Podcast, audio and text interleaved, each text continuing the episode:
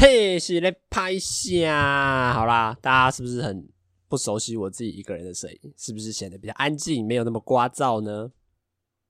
好吧，我不要在这边空窗了。我们 我们先开始我们今天的这个这个我们的计划叫什么？直男思维哦。我们先好不容易要回来录这个久违的单元啦，Go，Go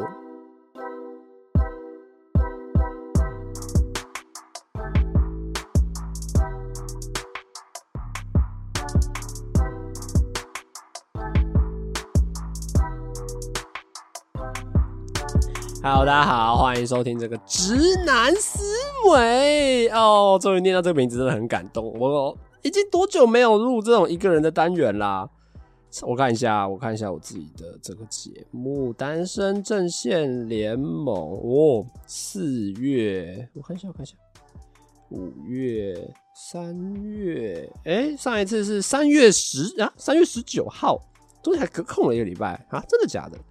好，算了，我不知道，反正这期我很久没有录了啦，因为这样听到最近期的节目都是有来宾的嘛。那呃，那今天为什么这一集？因为大家想说，那不就是继续配对计划，呃，继续做下去吗？呃，是有继续做下去，其实还是有存档的，还有一集存档，只是这一集我没有上，因为我自己觉得很无聊。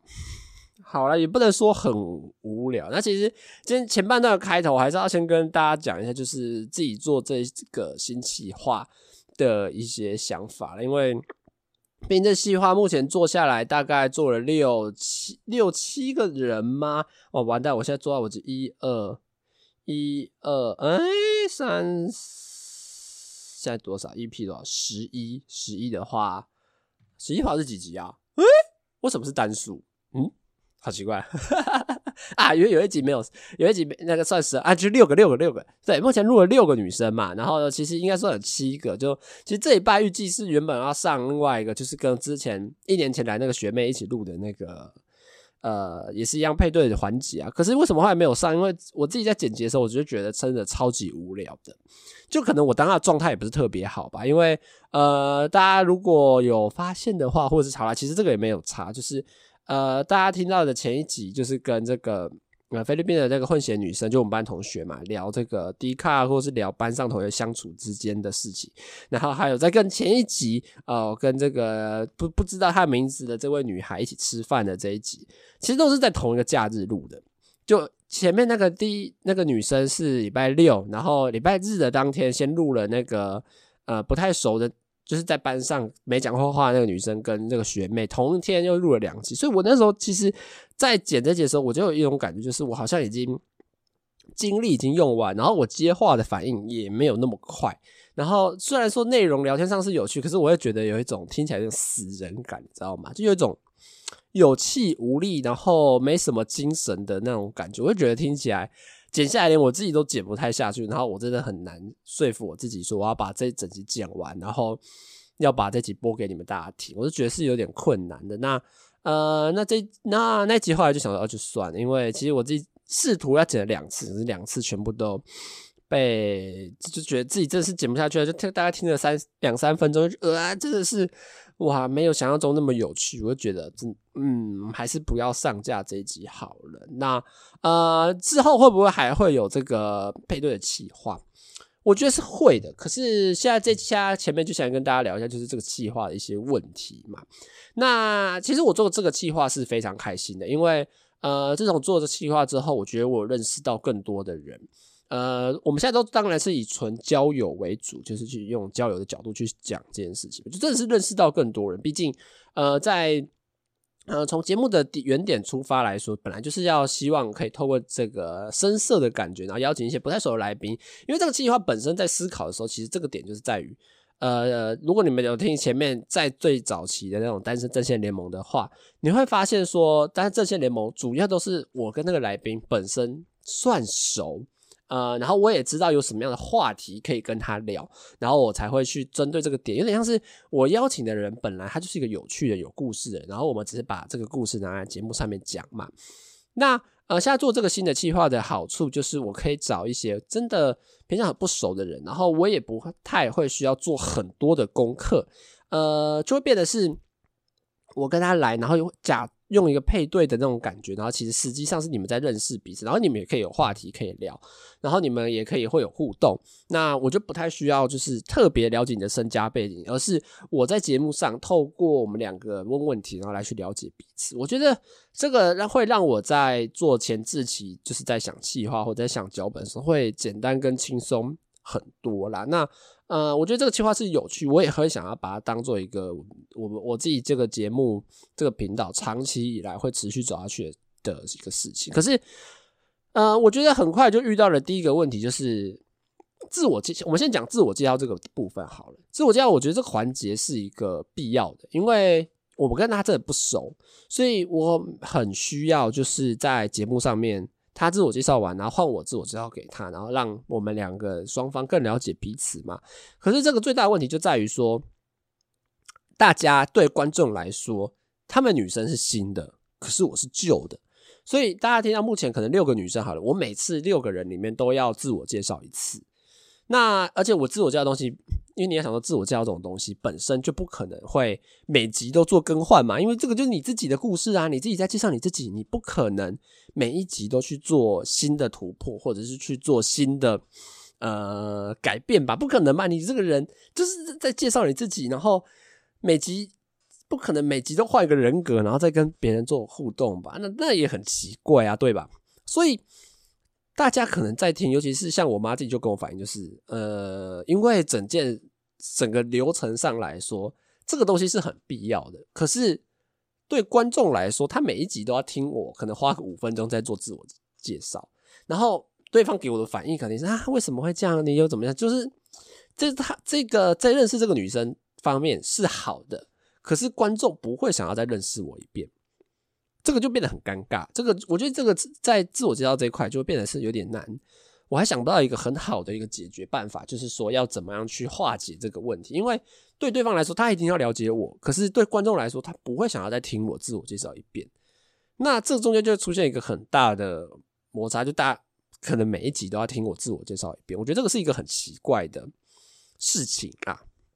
嗯，当然我们现在讲到第二个部分就是。呃，问问题这个环节，好，那这个问问题这方面其实也有很大的问题，因为你跟一个很不熟的人在互相问问题的时候，我后来发现了一个事实，就是大家问的问题其实都差不多，不知道大家有没有这个感觉啦？就其实你问来问去的问题都是那个样。那因为像我嘛，我自己本身假设我有一个喜欢的理想型，好了，那他这个喜欢理想型，我一定就是把我自己的问题。再问他一次，有点像是前面自我介绍的部分一样，因为我喜欢的就是这个型，我想问的就是这些问题，我对其他事情，呃，没有什么兴趣，或者是我也没想到这一块，所以我每次问大家听下来，是不是都是同样的几个问题？那因为对方也是不太了解我的，那他可能同样的问题又会再问一次，所以我自己其实，在录节目的时候，当下其实就遇到蛮多的状况，就是诶，这个女生的问题，前面几个人好像问过了。或者是大家也听到很多次这种状况，就是我不知道要问对方什么问题，所以就变得到最后又变一个冗长的一个啊，第一印象啊，觉得我怎么样啊？那你觉得我这个行为怎么样啊？有什么想法？就是这些问问题的环节变得很做作，或者是很制式化。问的问题已经不是有趣的，而是一个嗯，为了问而问，然后变得很杂乱。就是我也不太。不知道怎么样跟大家形容这个事情，可是当当下对我来说，就是就是那个效果，我只能给六十分，我没办法给到一个八十分以上的好分数，因为整个过程都变得很魔幻，就是你好像想要从对方得到点什么，可是你的问题好像永远都是那些。那对方问题虽然对方问题可能会有些有趣，可是像你看，有些问正经，有些问搞笑，就变得是嗯，你也不是一个很。就是大家重复性真的太高，然后就变得很干、很僵在那边。然后我觉得对观众来说也是一个很无趣的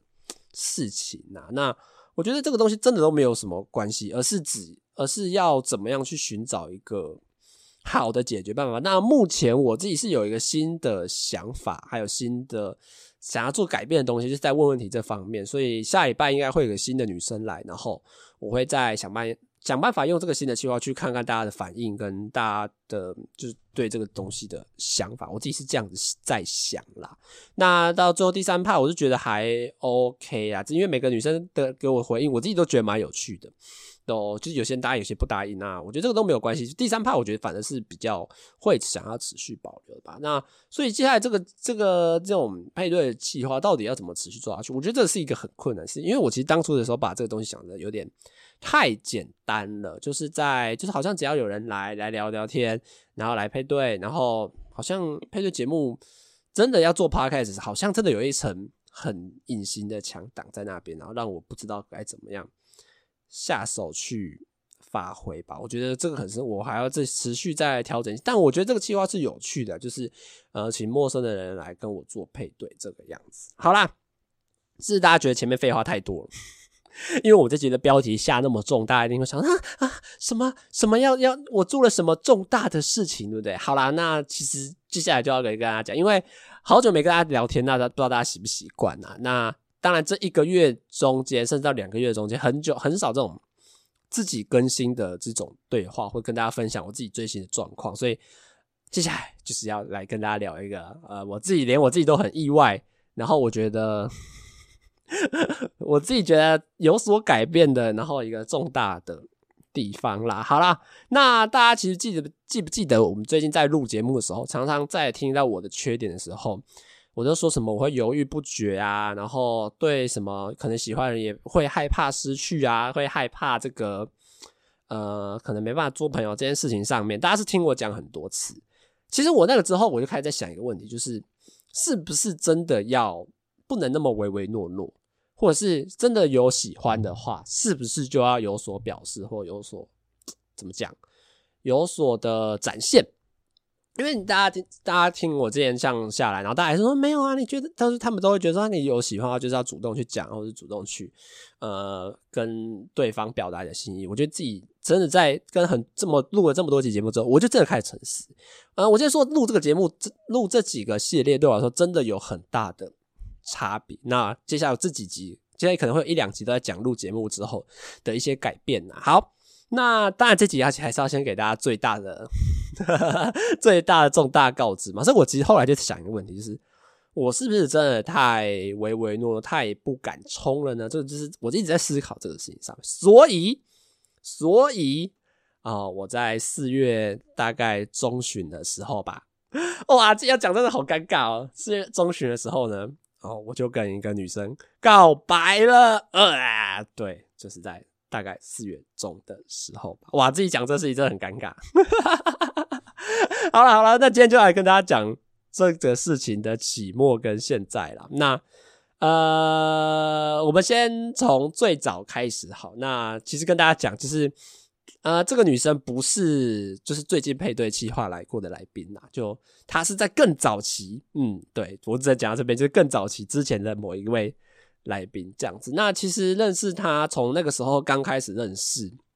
就从我刚做节目的时候开始认识。那其实那时候她才上节目也是很不熟的啦，那也是在节目上面聊聊天嘛。那我那个时候其实就还蛮喜欢她，我那我说那个喜欢有点像是我觉得她是一个很很漂亮的人，但。呃，我那时候一直抱持着一个心态，就是我觉得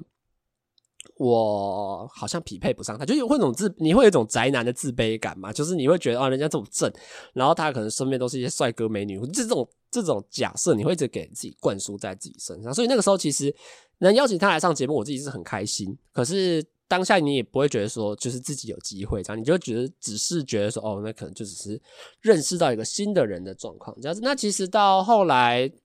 呃，我想一下哦，是诶，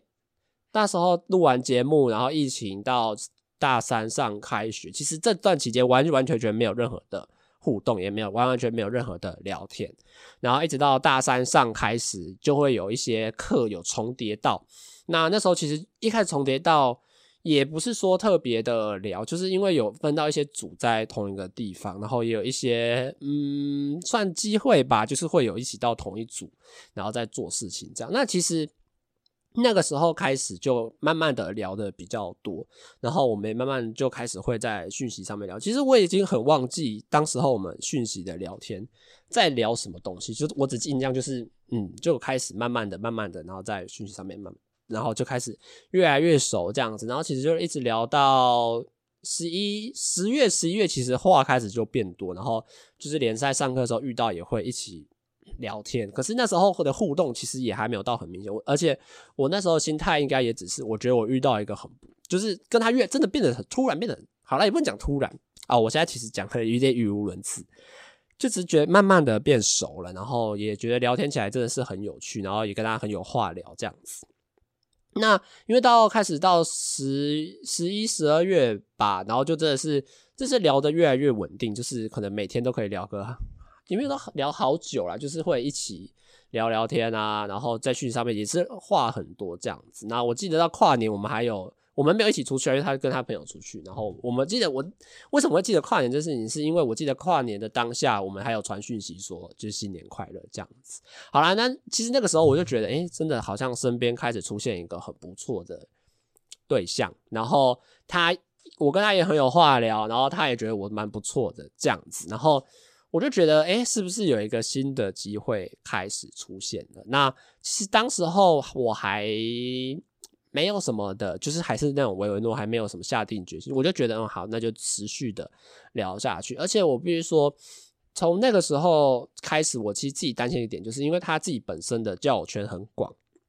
因为他也认识很多形形色色的人，因为他比如说像认他认识一些政大人啊，或者认识一些外面的人，就我自己对他的私生活是很不了解的，所以我自己也不太敢贸然的去冲，或者是贸然的想要有所突破嘛。我就觉得好，那好像维持现状很不错，就是呃，就是可能上课遇到聊聊聊天，然后私私底下就讯息的聊天这样子，那也会聊到睡前啊，然后聊到说晚安这样子。好了，那其实这个状况一直就持续到我去日本吧。那其实原本有在去日本之前有想要约约出去吃饭，就是我跟他说，哎、你当天就我当天不是晚上就出发了嘛？然后我就问他说晚上要不要来一起吃饭？他原本有答应我，可是后来他就突然说他家临时有事要回阿嬷家，所以这个约就后来就取消了。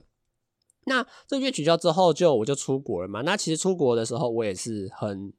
觉得我很想要继续跟他分享事情，我只可能那个时候我就觉得我还蛮喜欢他了吧，然后我就一直在跟他分享日本的照片啊，然后每天就是诶今天做了什么，然后玩了什么有趣的事情，然后都拍一些照片给他看啊，拍一些日本的风景啊，然后他也会跟我分享他在台湾在做什么啊，然后今天去哪里玩这样子，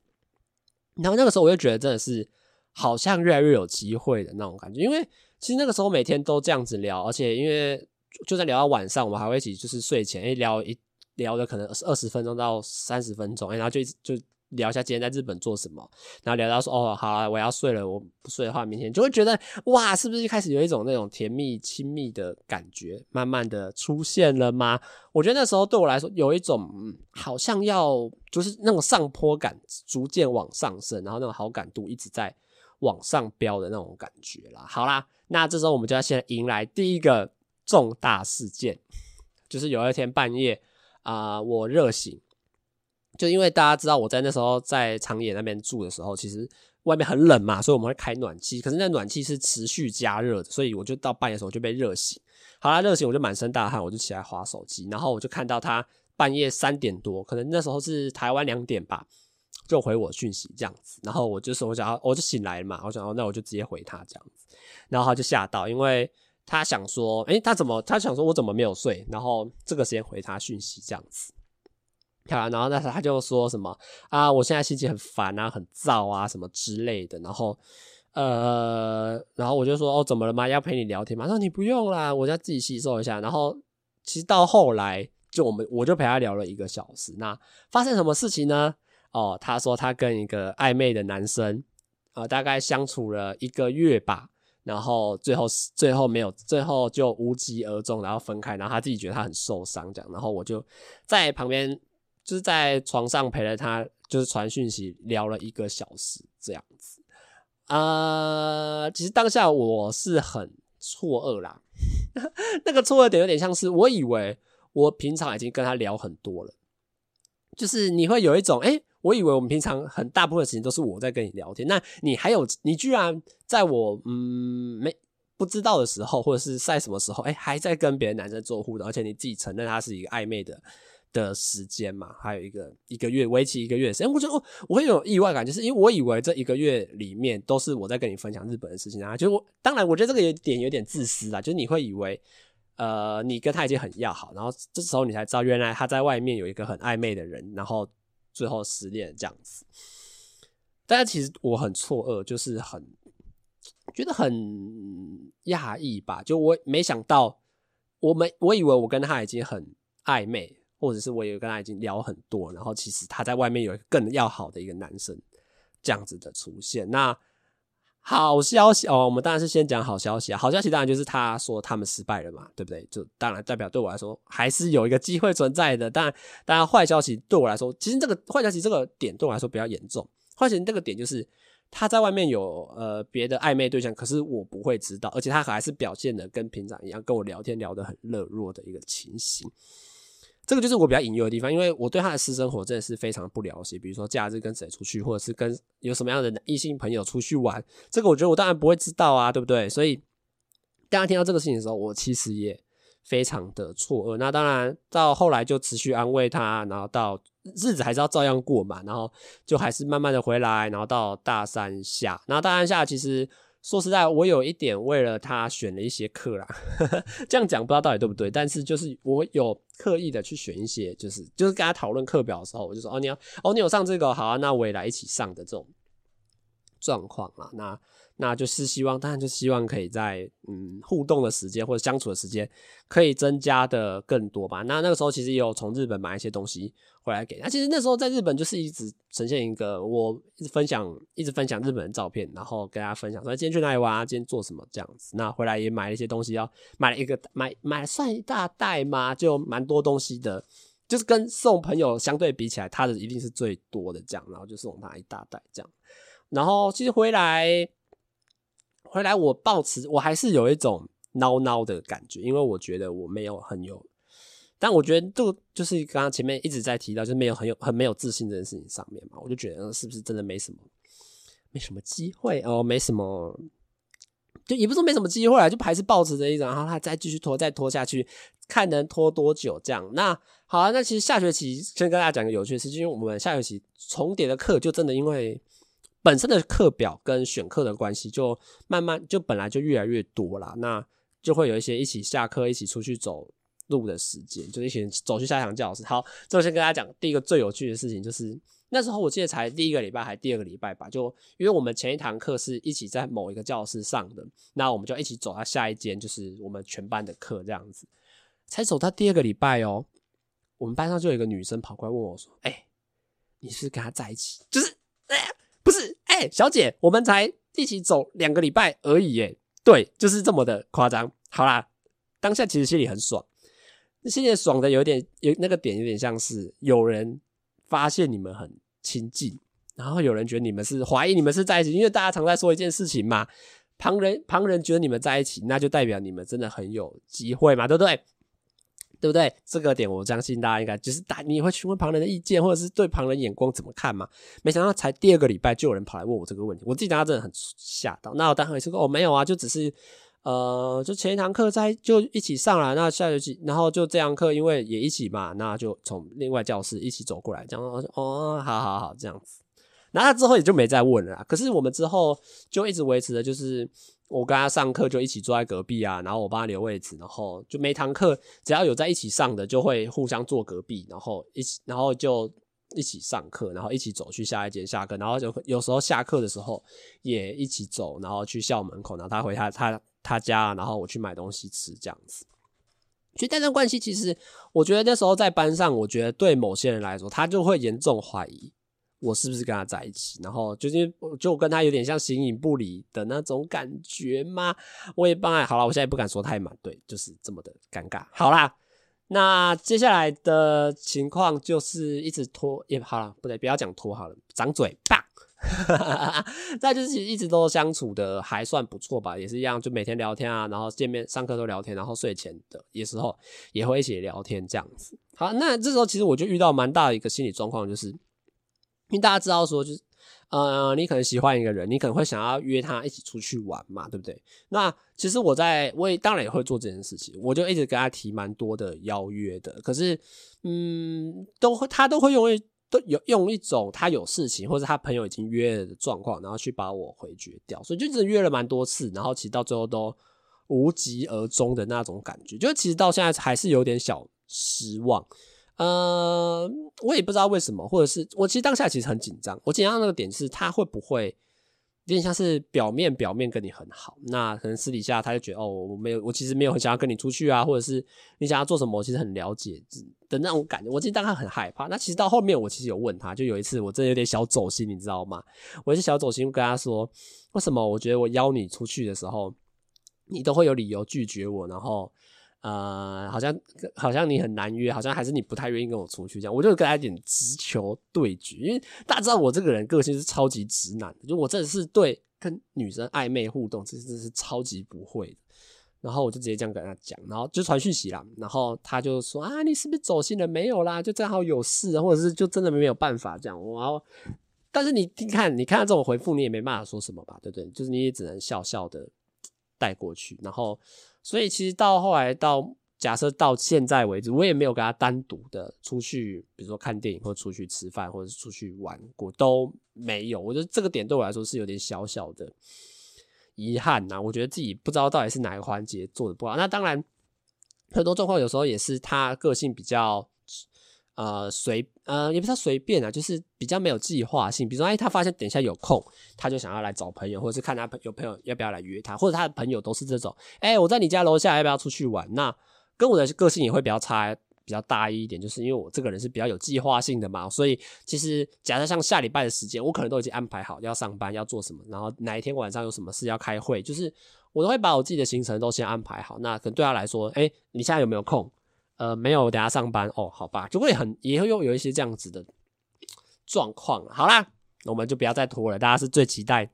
接下来的事情。好啦，那其实就一直相处得很不错，我自己觉得也是越来越有机会。然后我也问一些身旁的朋友，就是这个状况到底怎么样？就是我觉得朋友给我的想法有点像是好坏参半吧。就是好的点就是，诶，我们真的聊很多，然后平常也上课，上课时间也都腻在一起。可是那个好坏的坏就是。你私底下其实根本就遇不到他，或者是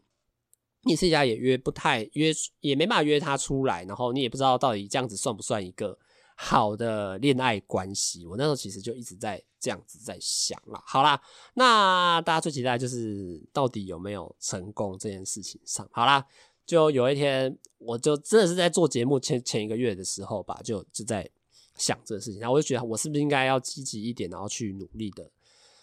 唉，去争取这个样子啊，那啊，好了，不讲争取啊，是有点像主动的去提问，去去询问吧，这样。然后我就有一天晚上，我就跟他说，其实我还蛮喜欢你的这样子啊，然后然后有点就是很期待每次跟你见面讲，然后我就这样传讯息跟他讲。那好了，我现在在这边承认，就是大家大家听我身边嘛几个比较要好的人哦，当然不包含 Tim，Tim 对这个事情是完全没意见的，然后。就问几个比较女生朋友，或然后他们都说：“哎，你不怎么可以用简讯讲？”其实他们觉得讲用简讯讲很孬这样子。可是，呃，对我来说啊，我觉得，呃，我用简讯讲，我那时候想法，第一个是我跟像前面讲的嘛，我跟他没有任何的私人时间，就是我跟他不会有一个出去玩的时间啊，或是跟他出去单独吃饭的时间啊。那我跟他遇到的时间都是上课。那在上课的时候跟他讲这个事情，不就是超级奇怪的，所以我那时候想，好了，那就用讯息跟他讲，就是，可是我也没有讲什么山盟海誓，或讲什么很，呃，很慎重、很伟大的话，就是说我真的还蛮喜欢你，然后很期待每次跟你上课见面这样子，然后就跟他讲讲，然后只当他讲完，啊，完蛋，我就睡不着了。我现在早上六六点多我醒来，我就跟他打打完这样的讯息之后，我那天睡不着，然后就一直很紧张这样，然后就想着他到底会怎么回。好啦。那他就回复我说：“哎、欸，啊，你怎么突然突然什么真情流露哦？然后怎么突然讲这种事情这样子啊？然后就说我把你好啦，他又讲了最关键的一句话：我把你当成很好的朋友。哎，好，当下你其实就有点不妙了。这样，然后我就再回问他一些事情，这样，然后就说：哦，没有啦，我就觉得你跟你相处起来很不错，很开心呐。那我也我也把你当我很好的朋友。”对，好啦，那其实结论来说，就是被发了一张好人卡了啦。对，就是这种好朋友卡，恭喜おめでとう，你获得了一张好朋友卡。那大家其实是有点失落，因为我原本以为就是结果是明朗的，可能。对我来说还是太直男了一些，就是把这种事情都想得太太简单，然后太理所当然。那其实当下就被就就有点像是委婉的拒绝，然后 发了一张好朋友卡，这样好啦，他又跟我说不要再聊这个了，聊这个让他会压力很大，然后就我们就换个话题。好，然后其实最尴尬的点，其实这时候就出现了，因为像大家遇常遇常讲，就是遇到这个事情的时候，